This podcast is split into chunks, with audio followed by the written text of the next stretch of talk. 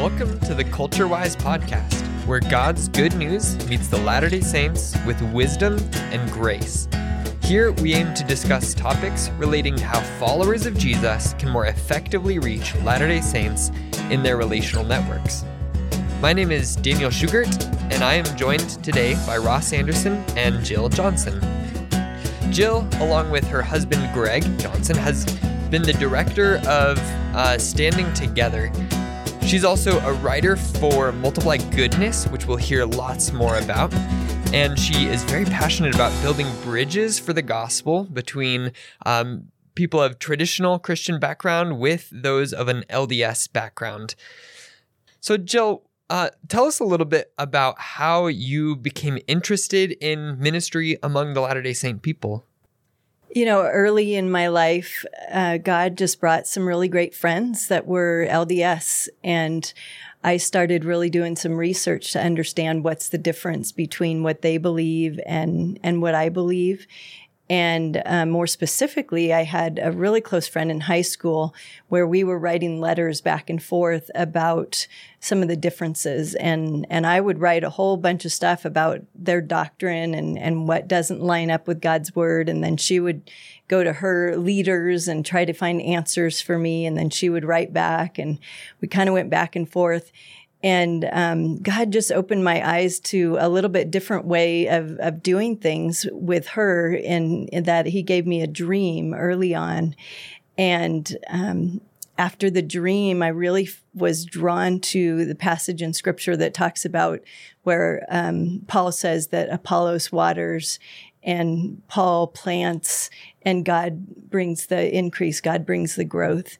And so at that point in my life, I started really um, using the the research that I had done as a backdrop to ministry and really going forward with um, love and kindness and friendship and um, giving them God's word through the way that I act and the way that I treated them. Mm-hmm.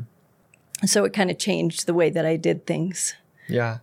Yeah, it sounds like even from a young age, you had a, a, love for the Lord, a love for the lost, and a desire to even share the gospel with your friend. How did how did that heart come to you? How did you even learn about what were some of these things you needed to bring up to her? I think, you know, hearing from other people that had been in ministry to LDS people was really important because they had been doing it for many years.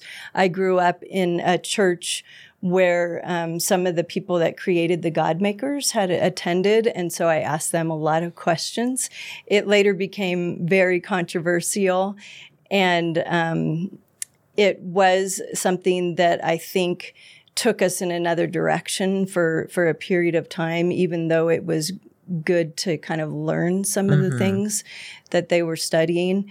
Um, I also, when I went to, to college, I met Greg Johnson, who is now my husband, but he was raised in the LDS church. And so I ended up spending some time with him, kind of learning about his life story.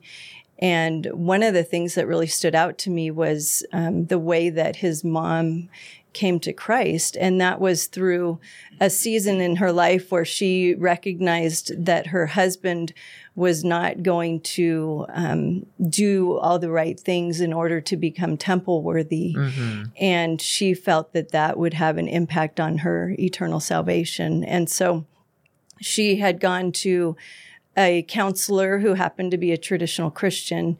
And the counselor invited her to a Bible study. And in this Bible study, the women didn't bring up her, um, the doctrinal differences, and they didn't even talk about her LDS faith. But hmm. what they did is they just went through the Bible and they yeah. loved her. And that ended up radically changing her life. That's incredible. Yeah, it's very powerful. Mm-hmm. Yeah, that sounds kind of like um, the paradigm that Multiply Goodness uses.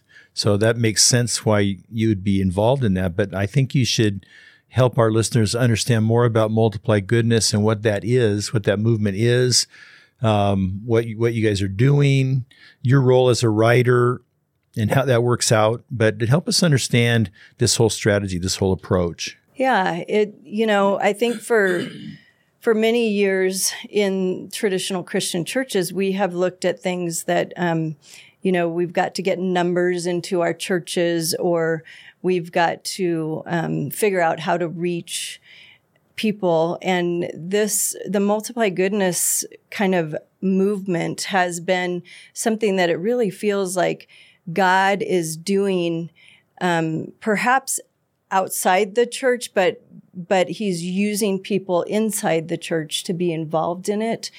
And um, I'm a firm believer in the local church. Our ministry with Standing Together is really working with pastors and um, encouraging them, loving them, and working with the the local church.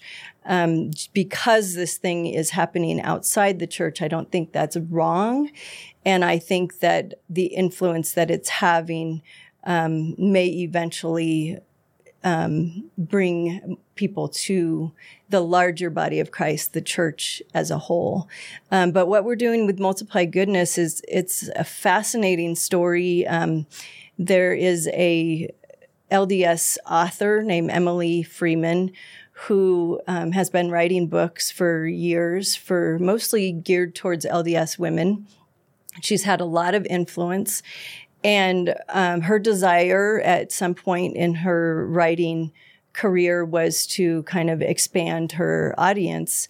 And that led her to come to some traditional Christian churches and just find out um, what we are reading and, and what we're studying, and could she have influence on us? Hmm. And what she ended up finding in traditional Christian churches was that we really loved God's word. And um, so she started attending a Bible study, grew an amazing love for God's word, and decided in her writing to really help LDS women to develop this love for God's word that that she has, and to um, see it for something bigger than they had seen it in the past. And so she, along with another traditional Christian friend of hers, started Multiply Goodness. And what we do is uh, three times a year we put out a Bible study, spring and fall, and Christmas time. Christmas time we do an Advent study. And for, for LDS women, the idea of Advent is a new thing for them. So that's been a neat thing. But um, we also do once a year a big event called the Jubilee. And at the event, we have um, we do worship, we have speakers, and we also have um, tent kind of breakup uh, sessions where um, one of the breakup sessions is the multiply goodness tent that we really teach whoever is there how to study the Bible. We go into Greek and Hebrew words and commentaries and understanding the history of mm-hmm. what's happening. And it's just been fascinating to see how LDS women are hungry for this and how they're responding to learning for themselves how to study God's word. They're, they're excited about it and um, they also don't just want to study the Bible amongst themselves, but they appreciate having traditional Christian women involved because, um, partially, I think, because we've been studying the Bible a little bit longer than they have traditionally, but um, also because they're getting a little bit different perspective than they're hearing in their churches. Mm-hmm. Yeah, that's interesting. A couple of things that come to mind, Jill, as you share about that. Just curious, understanding LDS culture um, the eighth article of faith undermines the Bible in some ways, says we believe the Bible to be the Word of God as far as it is translated correctly. And in the Book of Mormon, it does undermine the Bible too, in order to make room for additional scriptures. So I'm curious about um, the attitude that women in multiply goodness from the LDS background bring to scripture? Do they have the do they have that traditional Mormon kind of caution or caveat or are they are they approaching the Bible just as if it's the word of God or kind of what what do you see in the attitude that that people have toward the Bible when they come into your groups? I think that women are coming from all different perspectives.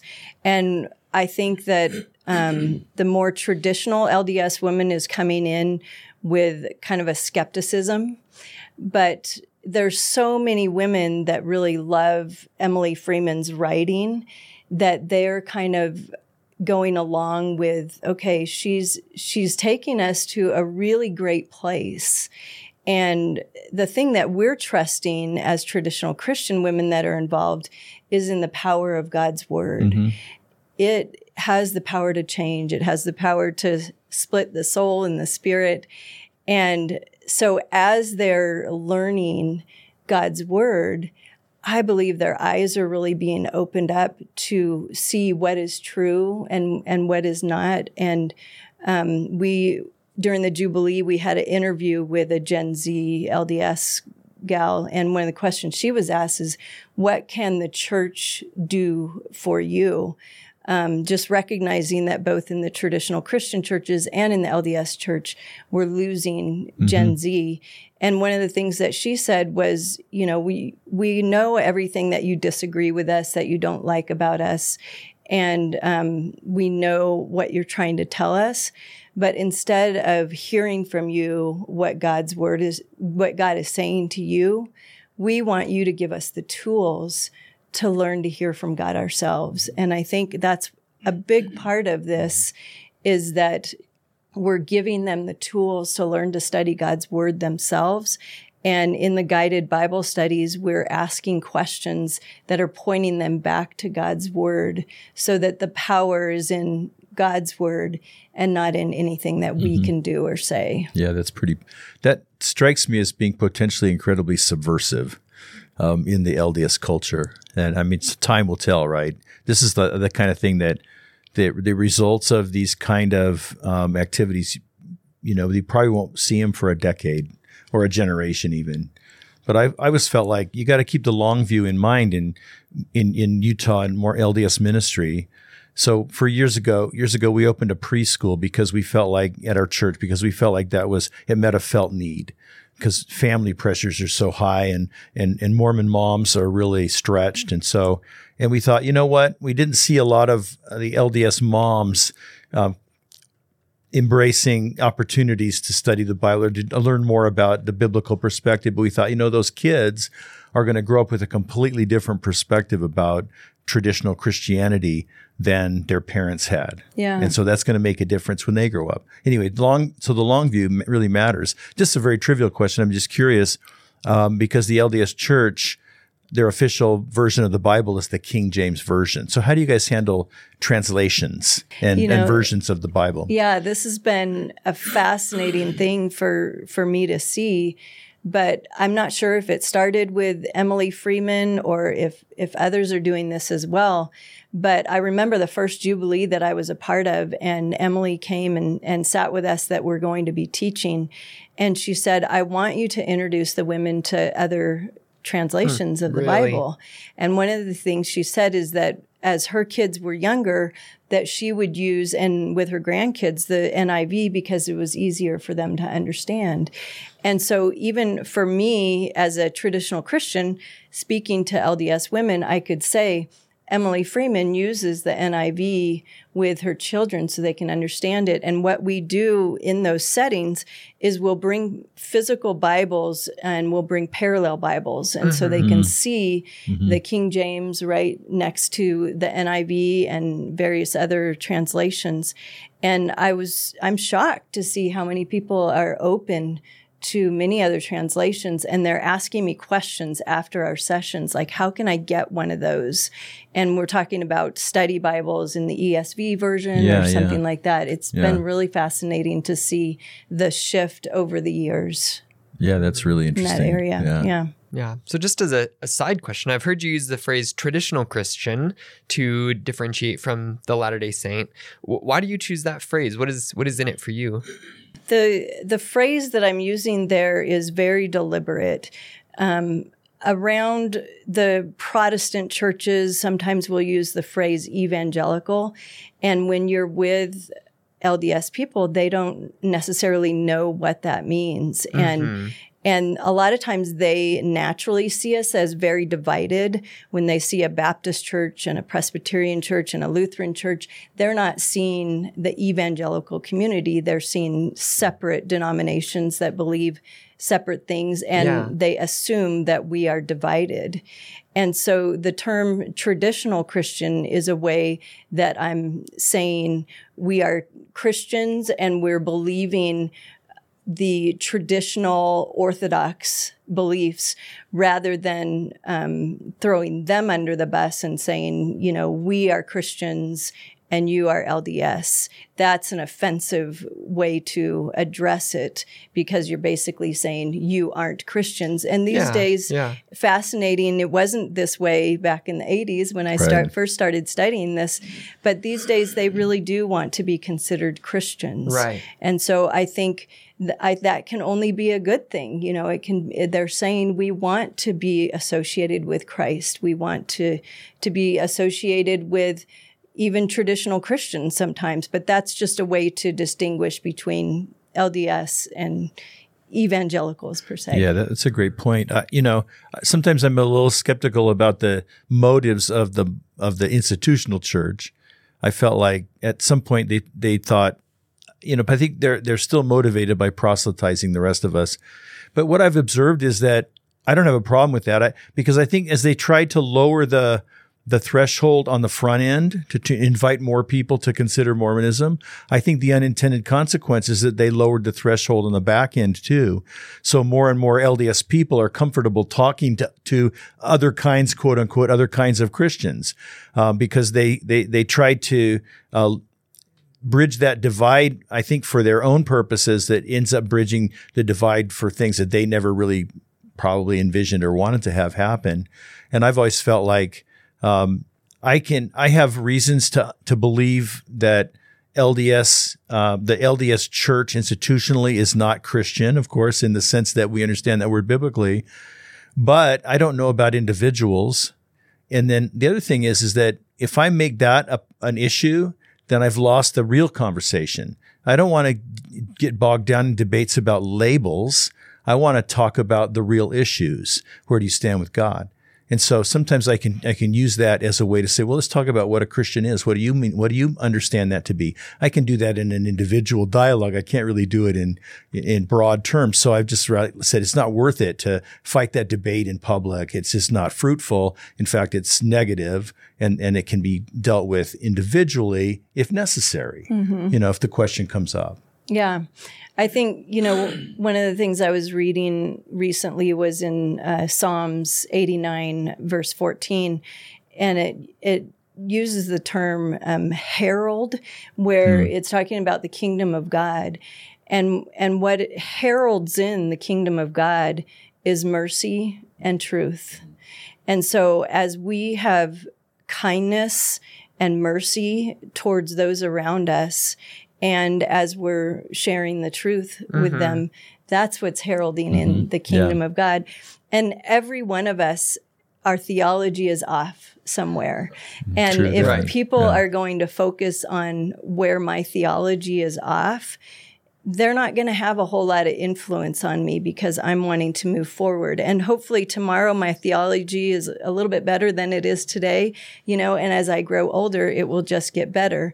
But the people that are going to have influence on my life are those that are showing me mercy and grace and um, and pointing me to the truth. Yeah. And God's word Yeah. is the power has the power to do that. Yeah. Let me ask you about this. This is a personal, a little bit personal because I have a niece that she was for a while, she was living in California, in Southern California, surrounded by these mega churches and so forth. And she was attending a women's Bible study group at a prominent evangelical church in Southern California. Everybody would know who they, this church is. I don't need to name them. Um, and she was attending this, this group. I thought this is awesome.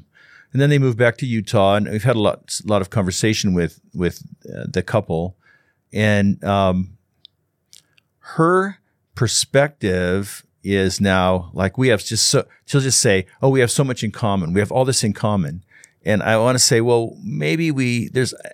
I don't really know how to talk about the things that we don't necessarily have in common because I feel like she's um, naive about that, and I feel like that has you know kind of her experience in that group. I was frustrated with that because I thought like wait wait wait. So uh, how come I want more to happen in her life?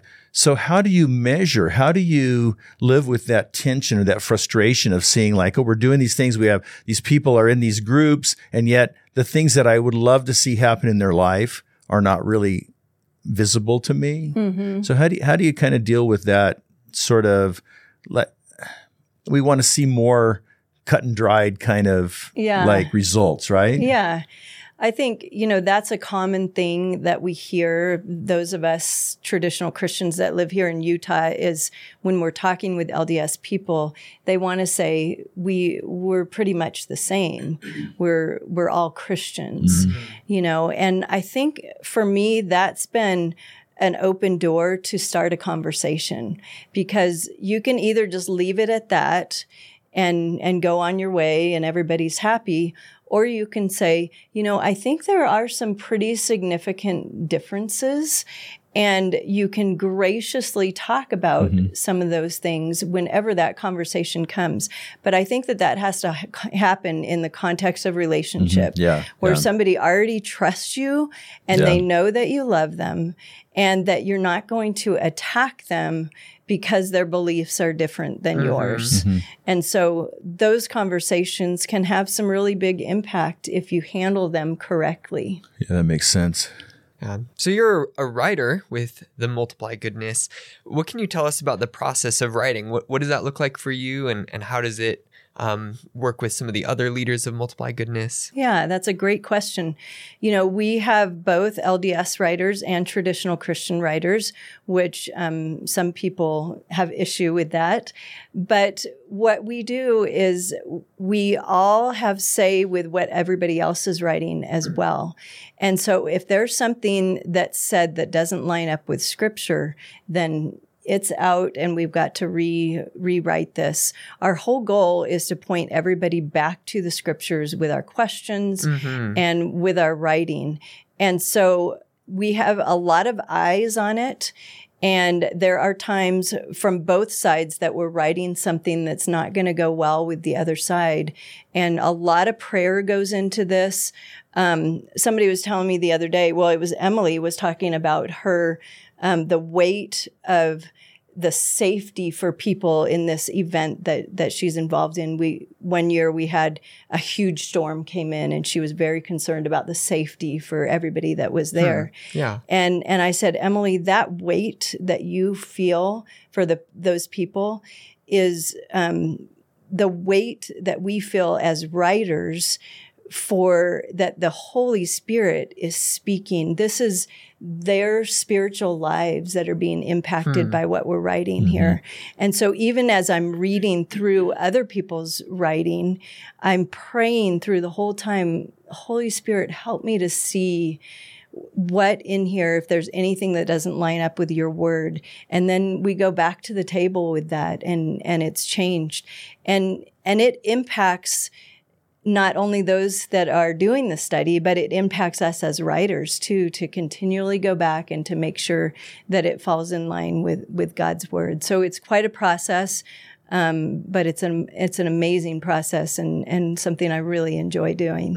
Yeah, it sounds like it sounds like I don't want to put words in your mouth, but it seems to me like what I hear you saying is you're trying to write in a way that gives people an opportunity to sort of to interact with scripture itself without their filters right without their doctrinal frameworks or their institutional filters or worldview stuff like that That's a great way to say Um, it. Yeah. so so you're asking LDS writers to sort of bracket their filters and just interact directly with the text of scripture is that kind of what Yes. what's happening Yeah. there okay and yet um, i'm sure there's a lot of interesting conversations around that right? I'm sure um, my it, bigger question i sorry i think this takes on a tangent but i i wonder like how does the institutional lds church feel about this whole thing? Yeah, it seems like again, it, it seems a little subversive to me in terms of empowering women, which is you know in the patriarchy of of Mormonism, and and especially engaging women with a Bible with the Bible that's not that's specifically not being filtered through the LDS institutional grid. Um, do you ever hear any rumblings or any, you know, uh, you know, at, at some point they'll pay attention. Maybe it gets big enough, or or if, or if somebody, you know, crosses a line or something, they might pay attention. Have you heard any anything so far about how the institutional church responds to this? Yes, and they are paying attention. There, there was a meeting a few years ago with um, some of the higher ups in the LDS Church on the women's side of thing that met with um, our team hmm. and just asked some questions to see where where are you going with this and and hmm. what is all this about yeah. i think there's enough influence that it's on their radar yeah and i believe that they walked away feeling really good about what they're doing because how can you say anything bad about helping people to love god's word you know right. if right. if that's the ultimate goal they they can't say anything bad about that because that's their scripture as well. Yeah you yeah. know? Yeah, I can imagine there's certainly some criticisms from the LDS church that have maybe come up, but it sounds like they're kind of calmed and they, they feel comfortable with the way that Emily is leading out with this initiative. But have you also faced some criticism from the traditional Christian side? Yes, I think on the traditional Christian side, you know, sometimes we kind of put things in a box of this is how it's always been done. This is what need the way that you need to continue to do it. But I think in our world today, especially after COVID, I think a lot of pastors are asking the question of what do we need to change? What hmm. there's something not working here anymore. And I think for years it's been about the world's idea of success. It's been, you know, let's get more people in our seats. Let's um, say the right thing, do the right thing, have the right production. And I think these kind of things really take it out of God's hands. Hmm, it's it's man's way, it's religion. It's man's mm-hmm. way of trying to figure out how do we get people to believe the same way we're believing. And what's happening with multiply goodness is really outside of that box. And so we get questions, Greg and I, within our ministry of standing together, you know, sometimes people want to know, well, how many people were converted or right, um, right. we want to know numbers and, and we want to know what's happening here. But, and that's the world's idea of success, you know. But when I get an open door to, to write a Bible study that LDS women are reading and learning from and growing from, I, you know, I'm going to take it. I'm mm-hmm. going to, I'm going to mm-hmm. jump on it. Mm-hmm. And something that I've noticed with some pastors is that I, you know, I've asked them, can we get more traditional Christian women to be involved in this? Hmm. It's, it's a little bit difficult because it's so outside of that normal box that we're used to. And, and some pastors want to know, like, well, how is it going to get these women in my church. Like we already have Bible studies in our church. So why not just invite these LDS women that are hungry from God's word into our church to go to our Bible studies? But they're not going to. Do that. They're not going to do that. There's no. still there's still too large of a divide. Yes, they, they need it, they're trying they need to do it within their own context, which is which is known and safe, and they're not looking. There, there's a stigma in Mormonism of, associated with attending a different church. Yes. You know, so that I think that that that would make sense culturally that you would you would probably have trouble getting yeah. people to walk into the doors of another church even for a neutral event. Mm-hmm. Yeah. And and I think too what this does is instead of putting the focus on me or us as pastors or spiritual leaders and what we're doing, it puts the focus on God and it glorifies God because this thing, there's no way that you could have put me in front of LDS women and said, Hey, you know, read my Bible study or, right. um, you know, let me teach right. you how to study the Bible. Right. I, I couldn't do that because I don't have a voice in that community until Emily Freeman comes along and says, Hey guys, you know, mm-hmm. we want to study the Bible. We want to know God's word more. And then Emily gives me a voice in that. But it becomes that God gets the glory for mm-hmm. that because there's no way that we can orchestrate that. And it's not about success of, of the numbers and the people in our churches and that. Mm-hmm. It's something that God is doing to draw people to himself. Mm-hmm. Yeah. Yeah. Yeah. What other criticisms have you become aware of from the traditional Christian perspective? Um, I think that that we're not actively pointing out some of the differences, mm. is probably the biggest criticism that we get. Uh, also, another criticism is, um, you know, working with LDS and traditional Christian writers together. Mhm. Right. And and that's where I have to trust the power of God's word to to really shine through. Um, I don't know that we're doing it perfectly. I trust that God's going to use it regardless. Yeah. Um, and then we kind of already talked through the you know not pointing out the differences and and just letting God's word speak for itself. Yeah. I know that could be frustrating to people. I know a lot of people who would say, man, you had an opportunity there to really correct bad theology. You know, how come you didn't take it kind of thing? Um, and that's again where I think the whole the whole bigger picture here, Jill. What I hear you saying is that um, you, there's certain things that are that are in our control, like how you write the curriculum, but there's huge things that are out of our control that only God only God can change a human heart. Or only God can only the Spirit of God can bring conviction or you know open open someone's heart and mind to the Word. I can't do that Yeah. you know so i have to trust that god will do that and and you know what? Realistically you have an opportunity to have a forum here with with you know hundreds of women. And and we just know biblically and experientially that not all of them are going to come to faith. Right. no matter what no matter what the forum is if it's a different forum if it's billy graham doing a crusade you know in a stadium you, not all of them are going to come to faith but some will. And we don't know you know who is who is and who isn't. Mm-hmm. so i think that that kind of helps us to we just have to we have to trust god with the results right Mm-hmm. so, yeah I think I'm hearing more and more these days LDS women talking about being saved by grace alone Mm-hmm. and trusting in Christ for their salvation Yeah. alone. And and that's powerful. Mm-hmm. Um, I know there's a lot of other things that they're believing that wouldn't line up with what I believe, but it's really powerful to hear I'm I'm trusting in Christ alone for my salvation. yeah so how so how would you respond to the person who says well then they need to leave the mormon church it's that's a hard thing because I'm trusting that God has all of us on a journey, and none of our churches are perfect. Um, there there are a lot of things in historical Mormonism that um, are not in line with God's word. yeah totally And I'm not the one to tell them all of this is wrong and you got to go in this direction.